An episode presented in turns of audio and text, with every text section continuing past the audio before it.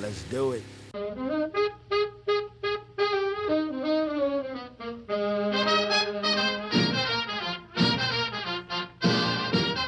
Well, good morning and welcome to the Automotive Hour. I'm your host, Louis Altazan, with Mr. Brian Terry. Hey, between two of us, we'll try to answer any automotive questions you might have. Why don't you go ahead and give us a call? Got every one of our lines wide open, and this is the perfect time to call in. We can get you right at the top of the list and spend a little time answering your question. That's right. And should you happen to think of maybe something after the show goes off the air or later on during the week or whenever, you can always send Louis an email any time of the day or night and he'll get it back to you within 24 hours. Do that via our website. Yeah, it's very, very simple. Just go to the website, and there's a contact bar on in the menu on every single page, and also at the bottom of the screen on every page.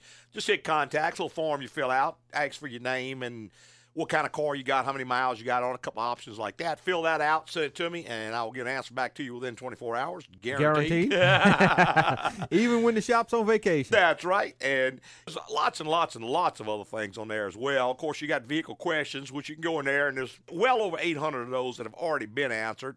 And that's going to give you a short to the point type of an answer. Correct. And then we've got our detailed topics, which is probably where a real wealth of information is. I put one on there this morning on wheel alignment, and it more or less follows up on last week's. Last week, I wrote one wheel alignment, toe, and tracking. Uh huh. This week, it's on wheel alignment, caster, and camber. And it goes really, really in depth on what is caster, what is camber, why they're there, how do they interact with each other. In other words, a lot of folks think that if you have an alignment and everything is set to specification, everything's going to be good. No, that's not true. Not so. You know, and unless you read that article, you're not going to know why. But see, right. specification is actually a wide range. It may be a degree or more wide. What a trained technician does is sets things within that based on a number of factors. Number one is a test drive. How much offset does he need to make the car drive straight? Number two is how the tires are wearing prior to the alignment Mm-hmm. because every car will be within specifications, but they could be different points within the specification exactly. You maybe could be higher to the top, lower to the bottom, and the relationship of one wheel to the other will also be different That's on right. every car because you're custom setting the alignment. That's what alignment is. That is what a technician does. Otherwise, you could just have a machine you plug in and it would do it. right. Both of us know that don't uh, work. Tell you what, I, I hear it at least once a week. yeah, You know, the car still pulls and it's it's in spec. that's right. So It's not set right. just not lined right. So anyway, that'll explain to you why that is. Lots and lots of good information. And there's tons of other ones as well, one on transmission leaks and on and on and on. I've received a number of emails lately that said our articles seem to be getting better and better. So I'm not trying to brag on myself, but I've been putting a lot of effort into that. So I'm think you ought to go in there and at least peruse around, see what you think. Lots of good information. www.agcoauto.com. I think you'll really like it. And we're going to our phone line with Burl. Good morning, Burl. Good morning. Yes, sir. Good morning. I spoke to you last week about power fluid change. Okay, yes, sir. I haven't remember. done it yet, Okay. but you said extract it and fill it three times. Yes, sir. Okay, your co-host there said uh, run motor for to turn the wheel. Yes, sir. Okay, do you Back do that forth. after? Excuse me, do you do that after every fill? Yes, sir. Yes, sir. Yes, sir. Okay, and well, how far do you turn the wheel? Just Well, you don't want to go all the way to the stop and hold it and, and bear down on it, but from one extent to the other. okay, kind of, but but continually, huh? Yes, sir. Yes, just slowly and continually. If you jerk the wheel real fast, you can ingest air into the system, which is going to give you problems. Well, I had suspected that. yeah, you know. want to just slowly turn it all the way to a stop, but don't hold it against the stop because words, when you do that, you when you get to the stop, just immediately Yeah, go just back. go back Right. the other way, very, very slowly.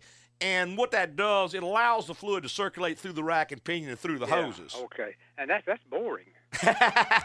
well, it just depends how you look But I at it. what- I do it- always thought it was pretty entertaining myself. Yeah, but- do it, do it, do it continual for that ten minutes. No, no, it doesn't take 10 minutes, but you need to do it probably about 10 times. I'm sorry. About 10 times. Oh, I see. Okay. Yeah, not 10 minutes, no. Okay, I'm sorry. I'm No, no. sorry. You, you know, as you go ahead, suck out the old stuff, put in the new stuff, crank it up, run it about 10 times back and forth, turn Yeah. it off, do it again, and do that three times. Okay. So you know, it may, may take you 30 seconds to a minute to, to do it 10 times, Well, I guess. I understand. But yeah, not much had, more I than had it mixed up. Yes, sir. Okay. But that's going to purge the vast majority of the fluid. You, you can never, ever get 100%. Oh, I can. Uh, this is just. A, but it's not necessary to get 100%. Yeah, this is just a maintenance. It's, That's correct. Not giving me any problems. That's correct. I got hundred thousand miles. Oh, yeah. It's good maintenance. It's cheap. It's something you can do yourself. And that's That's something how- most know people how- don't even think of the power steering fluid. Right. That's one of the Well, most missed fluids until, under the hood. Until the pump goes out, the rack goes out, then That's they it. think about Then it. they think about it. Well, since I know how to do it, you want to give me a job? there you go. You don't want a job? Okay. Well, I appreciate it. okay, All man. right, sir. And y'all have a good weekend. Bye. You too. Bye-bye. Thank Bye-bye. you. Uh-huh. Hey, if you want to be part of the automotive hour, we would love to have you.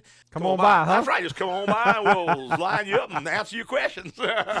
Do it in person or on the phone. There you go. Of course, it might be a whole lot easier to call in. Yeah. Then to come yeah, you have here me running in and out the Yeah. door here in the hallway That's answering right. Come up, questions. climb up to the fifth floor. And I have people all the time ask, "Where do y'all do that radio show? Do you do that from the shop?" I say, "No, no, we do that from the studio." Yeah, Saturday morning. That's right. That was a good question about the power steering fluid, and I think, like you said, that's probably one of the most overlooked fluids on a car. It is. It really is because you don't think about it. Yeah. You know, you use it every day. Every time you get in the car, using it.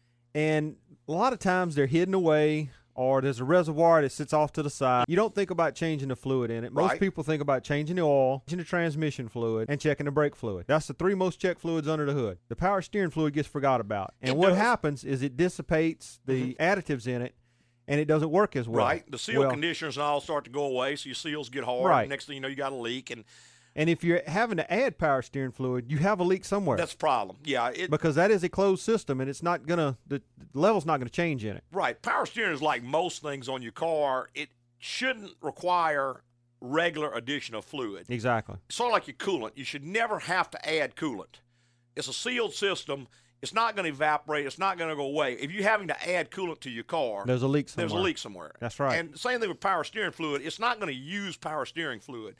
Now, I guess the one exception is always an exception that makes every rule, but brake fluid is going to go down over time because as the brake pads and shoes wear, the cylinders are going to expand, which is going to take additional fluid in. Exactly. So your brake fluid level will drop a certain amount, but if it starts dropping a lot, then it's a problem also because you got a leak.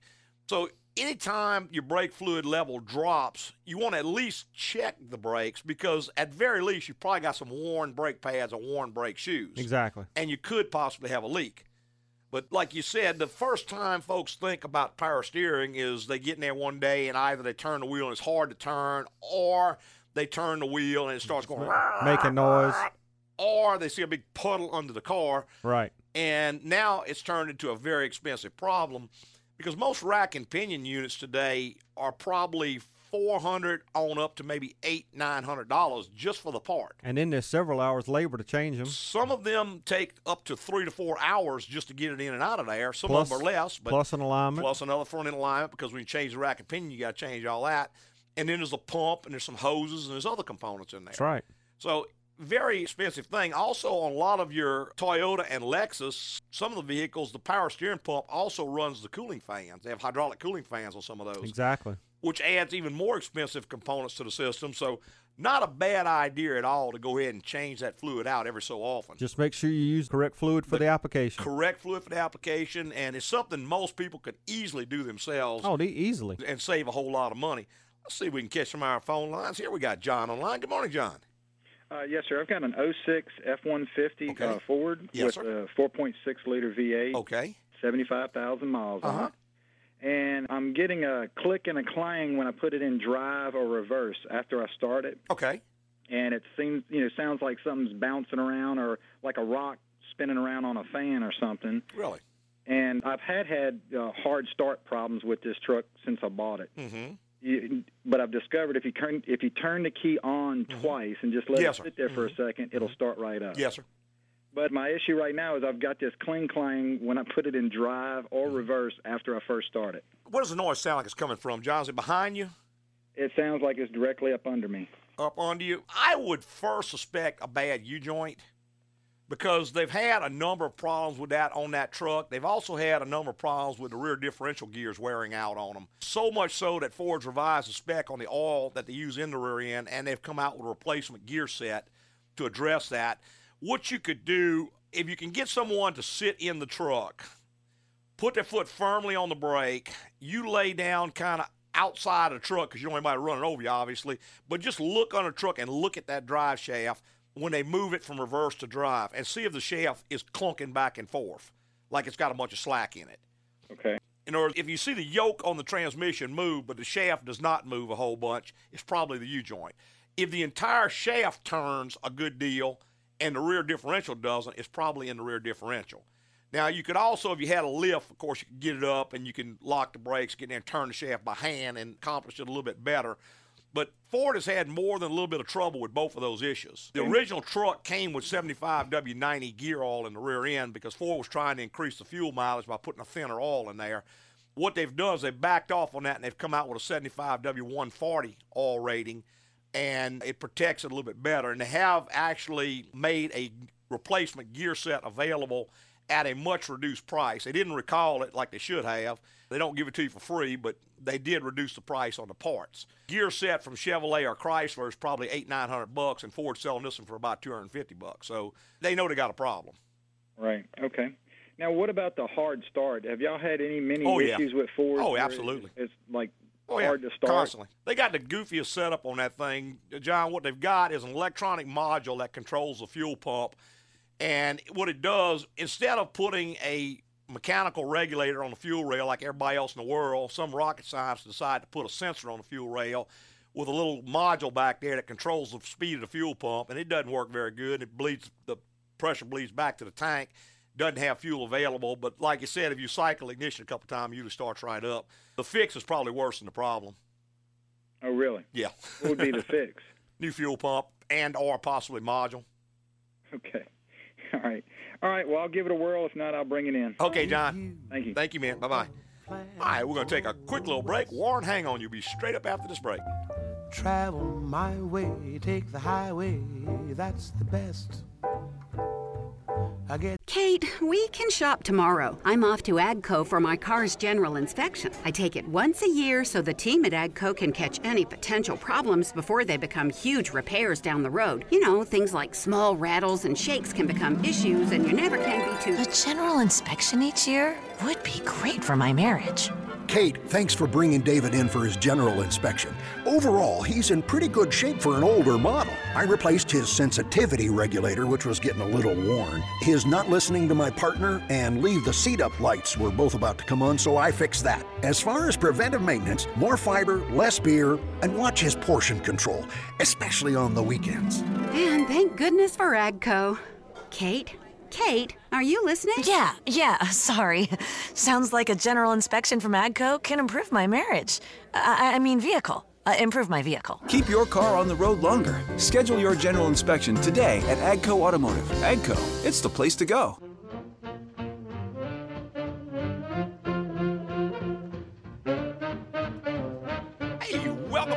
Welcome back. If you just joined us, it's the Automotive Hour. I'm your host, Louis Altazan, with Mr. Brian Terry. Hey, between two of us, we'll try to answer any questions you might have. Why don't you go ahead and give us a call? And we've got Warren's been patiently holding. Good morning, Warren. Good morning. How you doing? Doing great, sir. Good morning. I've got a Galant, Mitsubishi Galant Mm-hmm. 2000, and the, the carpet on the driver's side stays wet when the air conditioner's running in the summertime. And I put it in the shop twice, and they claim they back blew the Yeah. rain line, I guess. Yes, on it. right. There's there's no avail. It's still the same thing. Well, let me ask you this, Warren. When they do blow that out, does it stop for a little while and then come back, or does it just never help? it, it helps for a little while, Okay. and then it starts again. Yeah, that's fairly common, Warren. And what happens is that it's got a relatively small drain. So when you start to get debris in there, it will go down and plug that drain up. Now, when you blow it out, all you do is blow the trash back up into the case. So as soon as it starts dripping, immediately it's going to start trying to clog the drain up again, and sooner or later it's going to clog it up again. I guess the fix, if there's a fix, you'd either have to go in and try to modify that drain, maybe make it a little bit bigger, or you're going to have to get in, pull the blower motor stuff out, and clean the entire inside of that case because as long as it's full of debris, dust, and what have you, it's just going to keep plugging up. What you do is treating the symptom when you're blowing it out. And what's even worse is that when they're blowing it out, they're blowing everything back up into the area where it's coming out of. Right. You see, they're just blowing it back into the drain. Well, it's a pan in there under the evaporator core. Evaporator core is dripping constantly because it's taking moisture out of the core. That's what makes you comfortable. It's removing humidity. It builds up this pan. Well, as it goes out to the drain, it's going to pick up this debris, and eventually it's going to plug that hole back up again. Okay. So what I would try to do is first look at it and see if there's a way to possibly enlarge that drain a little bit because it is relatively small in that car. Not 100% sure there is, but maybe there is. Another thing you can do a lot of times is put a nipple, like a little piece of tubing nipple on that drain because what happens when you're going down the road, you got 60, 70 mile an hour wind blowing, and sometimes it can blow into that drain, actually force the water back up into the pan, which makes the situation worse.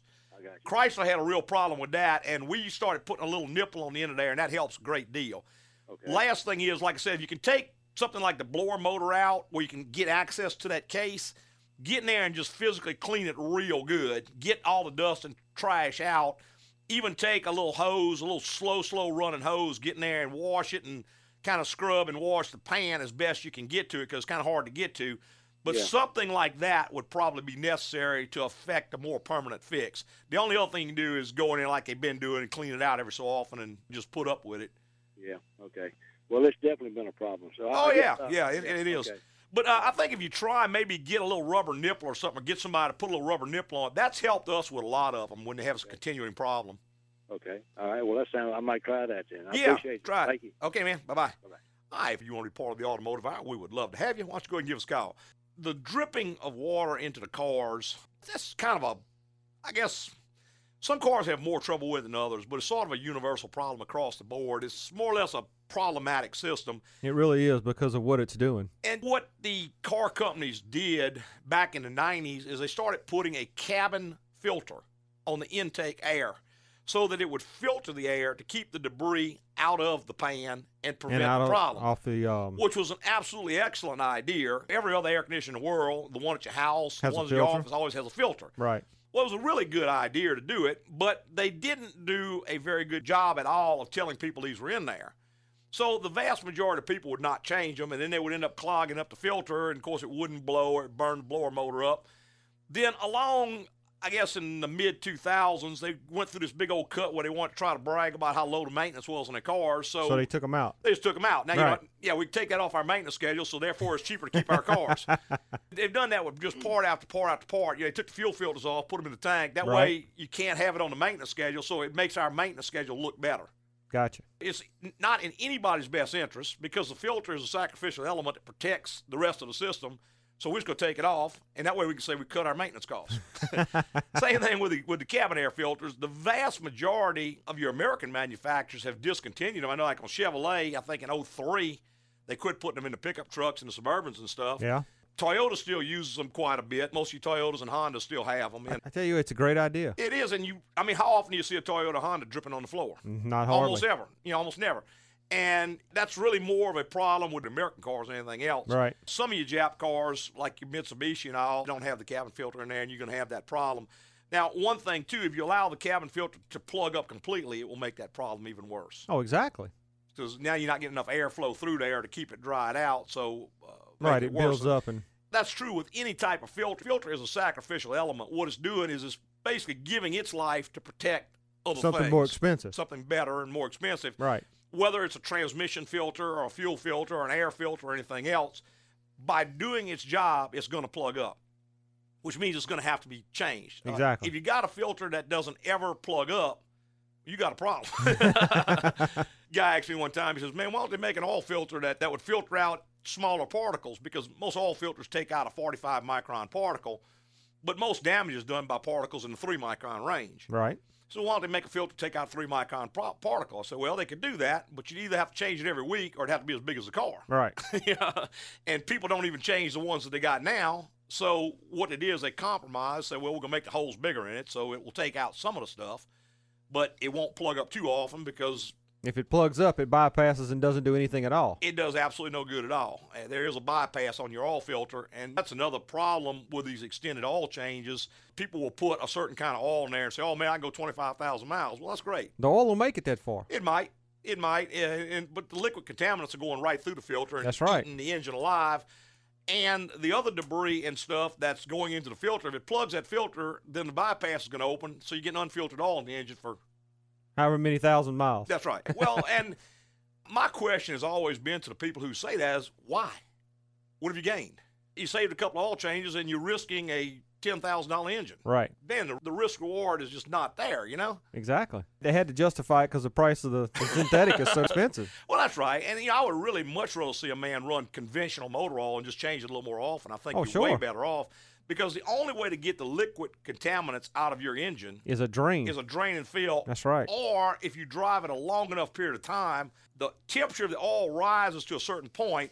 Those are going to boil off, They're They going gonna turn into- steam, and the PC system will suck them out. Well, that's Right. great. That's the way it's supposed to work. That's exactly right. I was talking to a fella at the shop Friday, I think it was, he picked his vehicle up, and he was asking me about oil changes, and he says he's never had any kind of oil related problem, but he goes almost 100 miles a day. Right, 50 miles there, 50 miles back. Yeah, he's that's that's perfect driving for Putting an 100 miles a day on his on his vehicle, and he's going 6,000, 7,000 miles on all change. He says, I'm not having any trouble. You're not going to have any trouble. Right, because the system's working like it's supposed That's right, to. ideal conditions. But the vast majority of folks drive three to five miles per trip, as far as they Exactly. go. Myself, I get up in the morning, I go to work. It's about five miles. Then the car sits there all day long. In the afternoon, I crank it up and drive it back home. Then it sits all night, five miles at a time. That all never gets to operating temperature long enough to boil out the liquid. that is severe conditions. Severe conditions, and that's the conditions most people are under. They get up, they go to the grocery store, they go to church, they go to the beauty shop, they Right. go wherever they're going Little short runs. little short trips because most people don't like doing business 25 miles from the house, obviously. Yeah. So you're going to get a little routine of places you go. And that is a real problem, particularly for retired folks who don't go to work every day because most time they have built a little routine of convenience for themselves, which is exactly what I would do myself. Uh huh. But they found all the places nearby that can do the things they want to do, so they never really go very far. Right, and, And- sometimes they don't go every day. Yeah, and very often they've got two cars because there's generally a man and a wife. and Right. They both want to have a car, which I understand that as well. But the point is, if you don't drive it very much at all, that you got to know that, that is severe conditions. So you got to go to the severe schedule Right. because even the insane manufacturers that tell you you can go 7,000 miles on oil change will say under severe conditions it's three. All right. Even Well, they say that. They're here to sell you another car. Well, that's true. You know, they they want to sell you another car. That's absolutely true. They don't want you to keep your old one. Let's see if we can catch Glenn before the break. Good morning, Glenn. Yes, Good sir. morning. I heard you talking about cabin air filter. Yes, I have an 09 Hyundai Elantra. Yes, sir. Uh, it's in the back of the glove compartment. Okay. Is that a difficult thing to change yourself? I haven't actually worked on a Hyundai. Yeah, we I'm don't not real sure Do if a dr- great number of those at it all, but should be listed out in the manual, shouldn't it? Yeah, Yeah, generally is. your owner's manual will tell you how to get to it. Most Yeah. of the time they're not too terribly hard. I mean, they're designed to where you can change it. It's not like changing an air filter where you just take a bolt off and it's right there, but they're usually not overly difficult. Yeah, it, it tells me how. I just wondered, take the rod loose and let the glove compartment door come down. Yes, Uh-huh. sir. Exactly. If you kind of push in on, you know, just take it, open your door, but don't put it all the way against the stop, and just push in on those little rods, and generally it'll flop on down all the way. Then you can reach up in there and get to it. And like I said, I haven't worked on enough Hyundai's to tell you for sure. We do some alignments on them, we do some brakes on them, and all that, but I don't do a lot of maintenance on them. But I can't imagine it being too difficult. Now, if it's something you just don't want to fool with yourself, you could obviously bring it into the shop. We could do it for you. It would be a very minimal charge to do it Okay. because it's, it's not a real difficult thing to do. Thank you. All right, so All right. thank you. Bye. All right, we're going to take one more quick little break, and we'll be right back with more. Gotta run, Paul. I'm heading to AGCO for my car's general inspection. I take it in once a year so the team at AGCO can catch any potential problems early. And they remind me of important upcoming maintenance. Things like oil changes, changing my timing belt, tire wear. Yeah, a general inspection each year would be a great thing for my marriage. Paul, thanks for bringing Marie in for her general inspection. Overall, she's in great shape. I did dial back her shopping system to save you a little money, and her nag button was stuck, so I loosened that up so you can work on your golf game and not those honeydews. As far as preventive maintenance, you've got a big anniversary coming up in April, so put that on your calendar. And I'd suggest flowers for no reason and more compliments. And AGCO saved me thousands of dollars. Paul? Paul, are you listening? Oh, oh, yeah, sorry. Sounds like I need to take Marie, I mean my car, into AGCO for a general inspection. Keep your car on the road longer. Schedule your general inspection today at Agco Automotive. Agco, it's the place to go.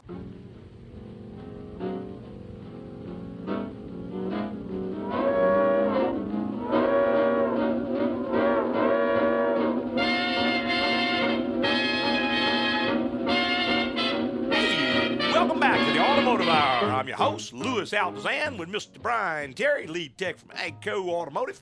Hey, between two of us, we'll try to answer any question you might have. You having trouble with your car, just give us a call. Glad to try to give you some advice, point you in the right direction. Get you going again? That's right. And a lot of times, that's really all a person needs to save themselves a considerable amount of money is just a little piece of advice. I know a lot of times folks who come into the shop who have I don't know. I guess things have more or less gotten out of hand for them. Uh-huh. They've done something and it turned into something else and turned into something else.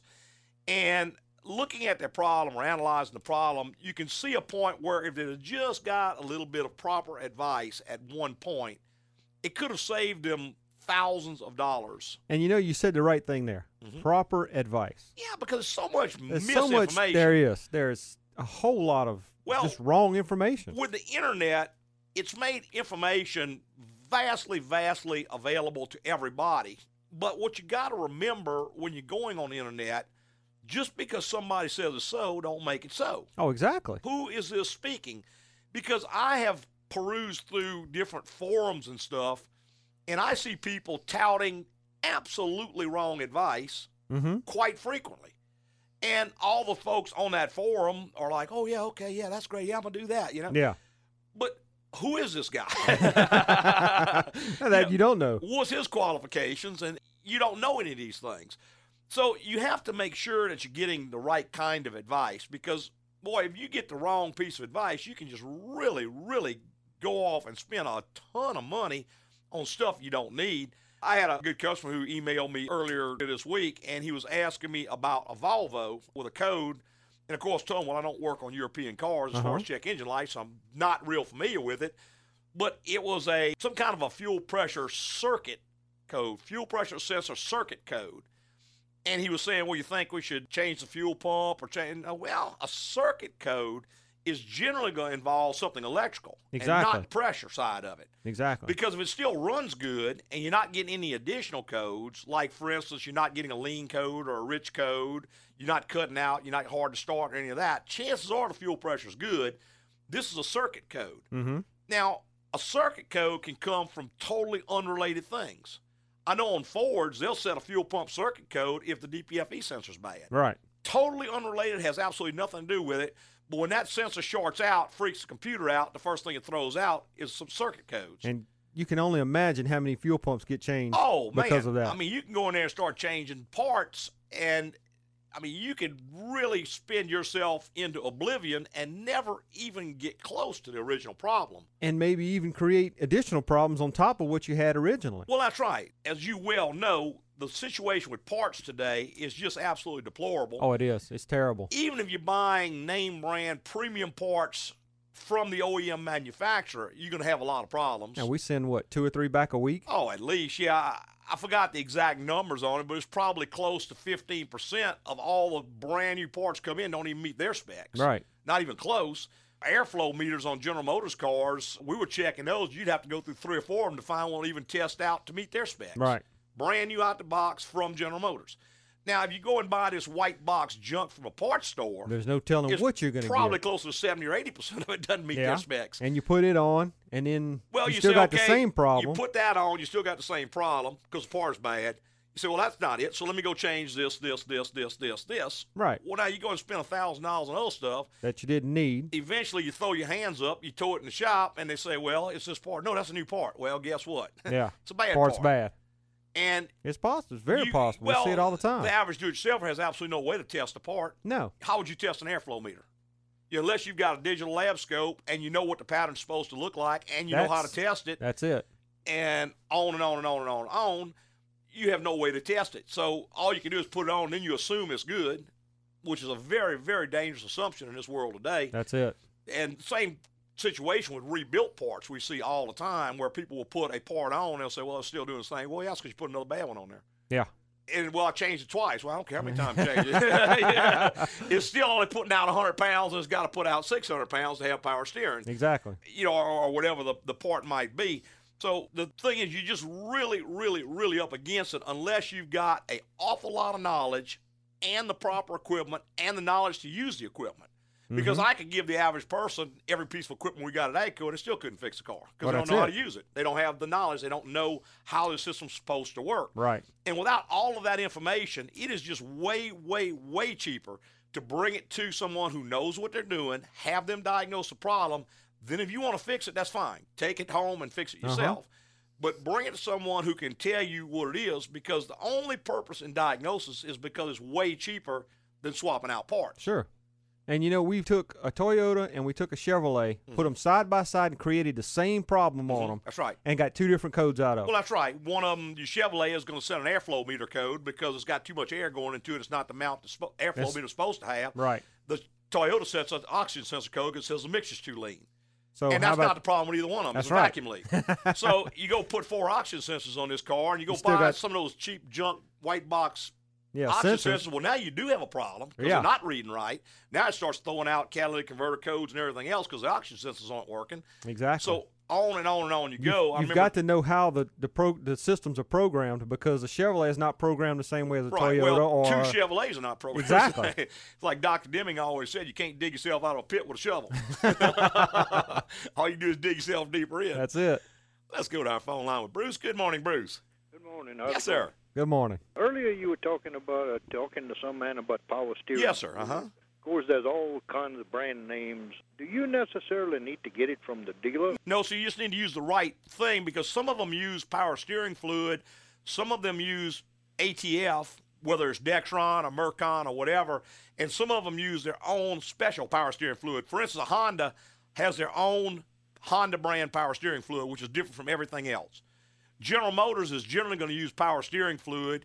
Ford uses a combination of either power steering or ATF. Chrysler does the same thing. Toyota uses ATF in just about Mm-hmm. everything they got.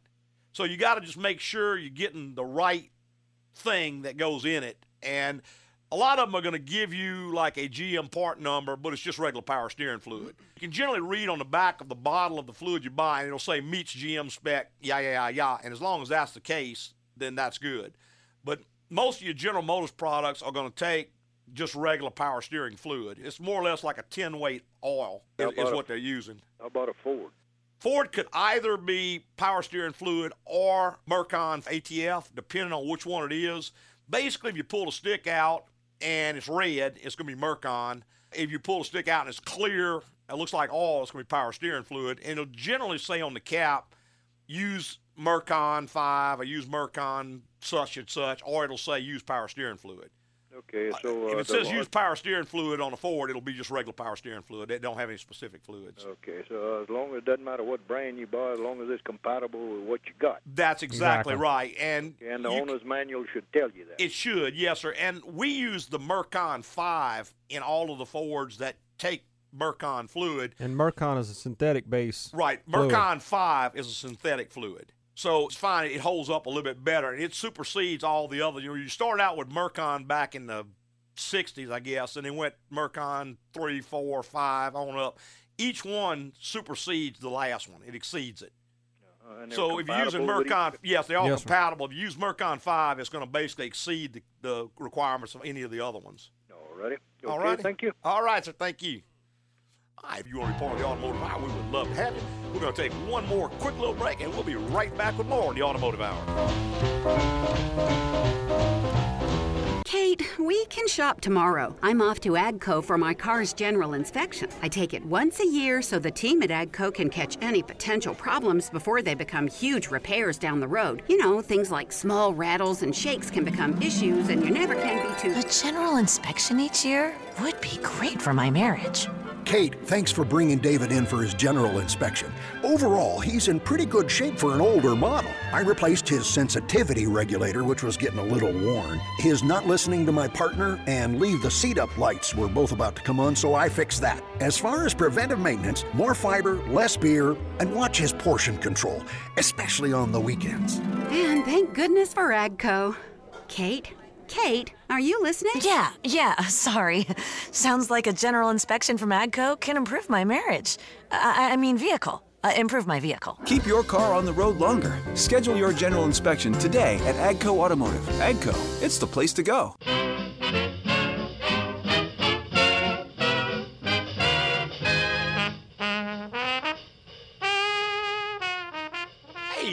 Welcome back to the final segment of the Automotive Hour. I'm your host, Louis Altazan, president of AGCO Automotive. I got our lead tech, Mr. Brian Terry, right here with me. Between two of us, I believe we can answer just about any questions you might have. Why don't you go and give us a call? Go ahead and give us a try.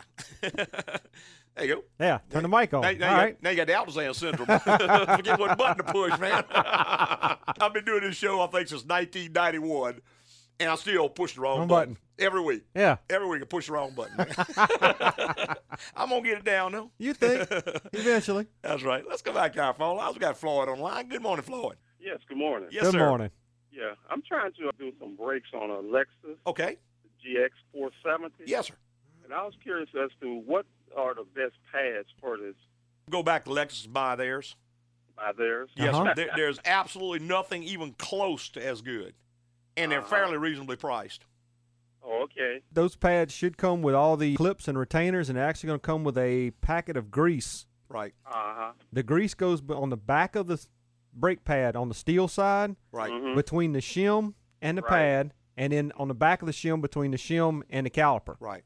So, Okay. So make sure it gets on there. Excellent, excellent, excellent pad. Much, much superior to anything else out there. They don't squeak. They don't squeal. They last a long time. They, They don't, ain't gonna warp don't the warp the rotors. rotors.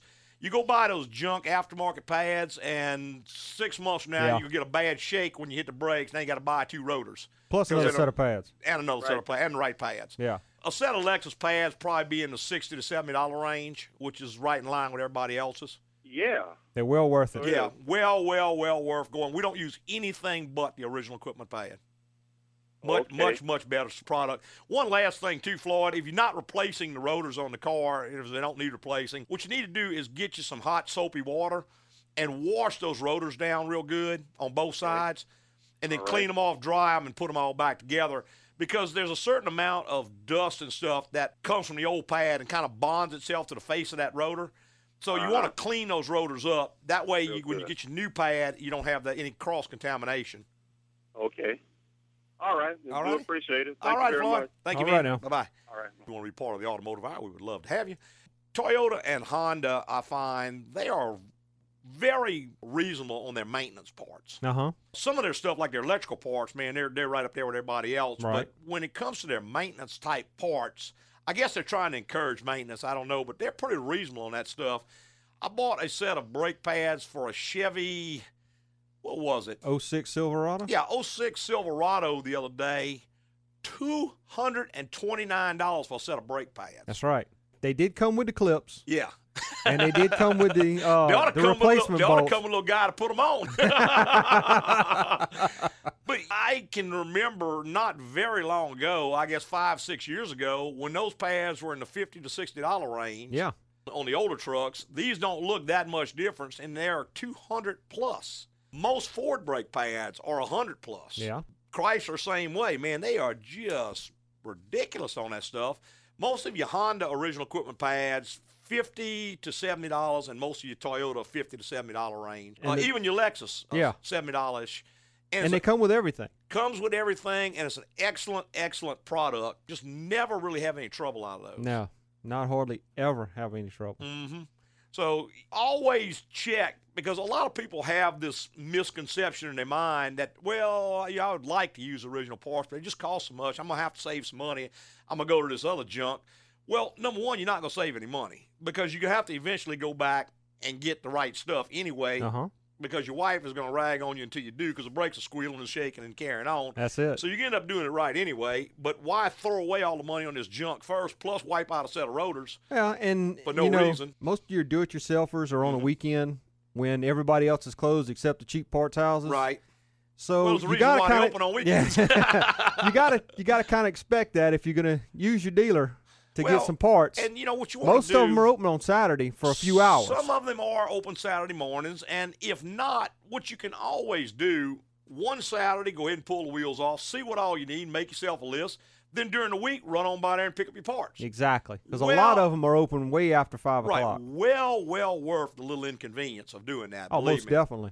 You'll save yourself a lot of aggravation later down the road with it. Oh, sure. That's one of the biggest things that I know we at AGCO, we have solved so many problems by doing nothing more than taking off a bunch of junk aftermarket stuff and putting the right OEM parts on there. That's right. Straighten it out and it's it's done. That's right. You know, Now- it now the costs- problem's solved. Costs a little more up front, Right. but you don't have the aggravation later. And not always. Sometimes I've, I've seen where the original part was less than the aftermarket part. Uh huh.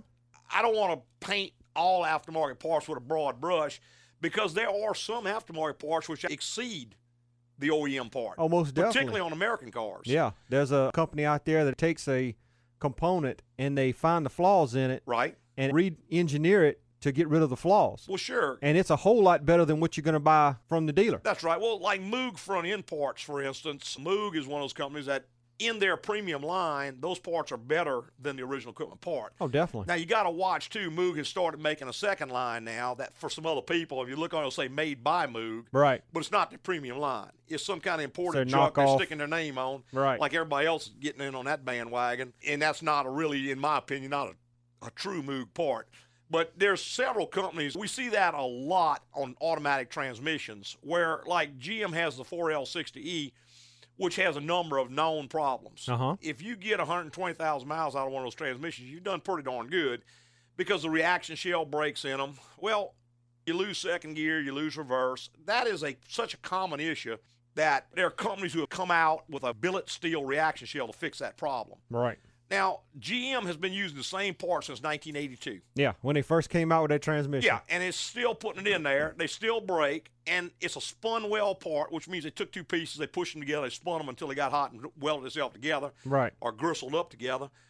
Just about every one of them at some point in time, wham, it breaks. You lose second gear, you lose reverse. Here it comes towing it in. Well, we know what that is. Well, a lot of them go out before the reaction shell breaks. Yeah, some, and when something they, else will break in. When they get rebuilt, they get the updated reaction Well, shell. Well, that's right. If you go to a shop that's doing a quality rebuild, they're going to put the updated parts. I know every one we do. If we do a 4L60E, it's getting a billet steel reaction shell. Exactly. Along with a five gear planetary, it's going to get aluminum accumulator pistons instead of the plastic ones that GM use constantly. Right. It's going to be a much better unit Well, that's than right. it was originally. Well, that's why we give you a three year, 50,000 mile warranty on our transmissions because you're not ever going to have to see you again for that car. Right. We can fix all those problems. We got a long standing track history. We know what's going to break. Oh, yeah.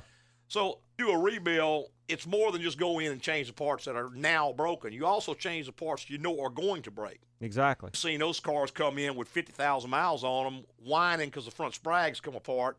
Well, at that point, you put a sprag in it, you put some seals in it, but you also go ahead and change the reaction shell, change the planetary that's going to tear up, Well, sure. change all the parts you know are going to break. Well, now you got a transmission that lasts you 300,000 miles Exactly. or more. Or more. So let's go back to our phone lines. We got Russ online. Good morning, Russ. Good morning, sir. Yes, Good sir. morning. Quick question. I have a 2000 Ford Explorer. Uh huh.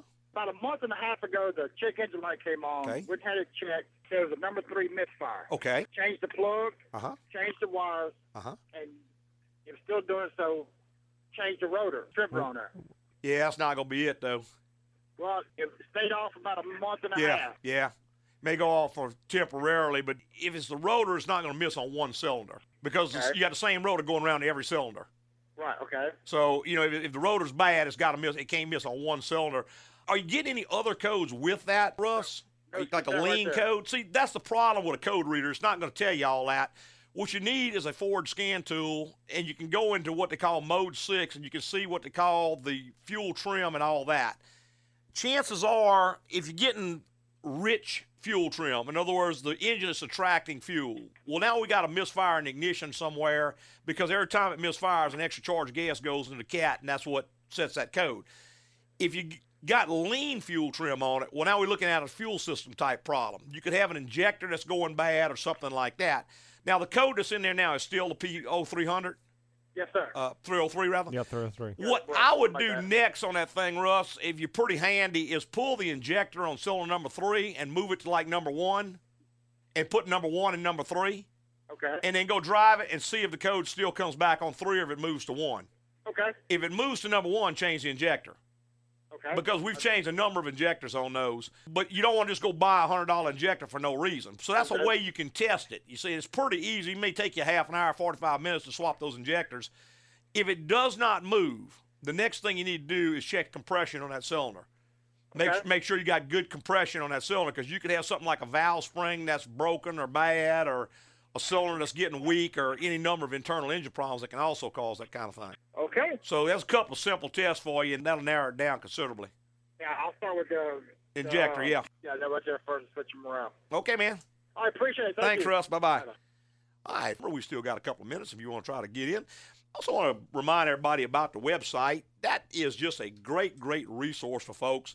And it's not going to give you a specific fix necessarily in order to do this, do this, do this. What it's going to do is explain to you how things work so that you can figure out what's wrong. Right. In other words, if you know how, say, caster, camber, and toe works, and you've got wear on the outside of your left front tire, now you pretty much know what needs to be done to fix it. Now, obviously, you don't have an alignment machine, you can't align it yourself, but at least you know whether the guy who's doing the job is doing doing it a right, correct job. or you need to go find somebody else to do it. By giving you that kind of information, you can figure out for yourself what you need to do, or at least figure out, What needs to be done? yeah, where you need to Yeah. go to get it done. And you won't be standing in the dark at the sales counter going, uh, okay. You know, you'll know what he's actually trying to explain say. to you. Well, not only that, but you're going to be able to spot a shuckster real easy. Oh yeah, real quick. Because a lot of guys who are in the automotive business don't know nearly as much about a guy who's going to read this article That's right. knows about it. So you can go in there and spot a chucklehead really quick. Oh, yeah. Save yourself a bunch of grief. Hey, I want to thank everybody for listening this morning and every Saturday morning on the Automotive Hour. We'd like to thank our podcasters for listening this week and every week. That's right. And please refer as many friends as you can. Get a whole list of people listening. That's right. The more we get, the better it is. That's it. Hey, preceding was opinion based on our experience in the automotive industry. Have a great weekend.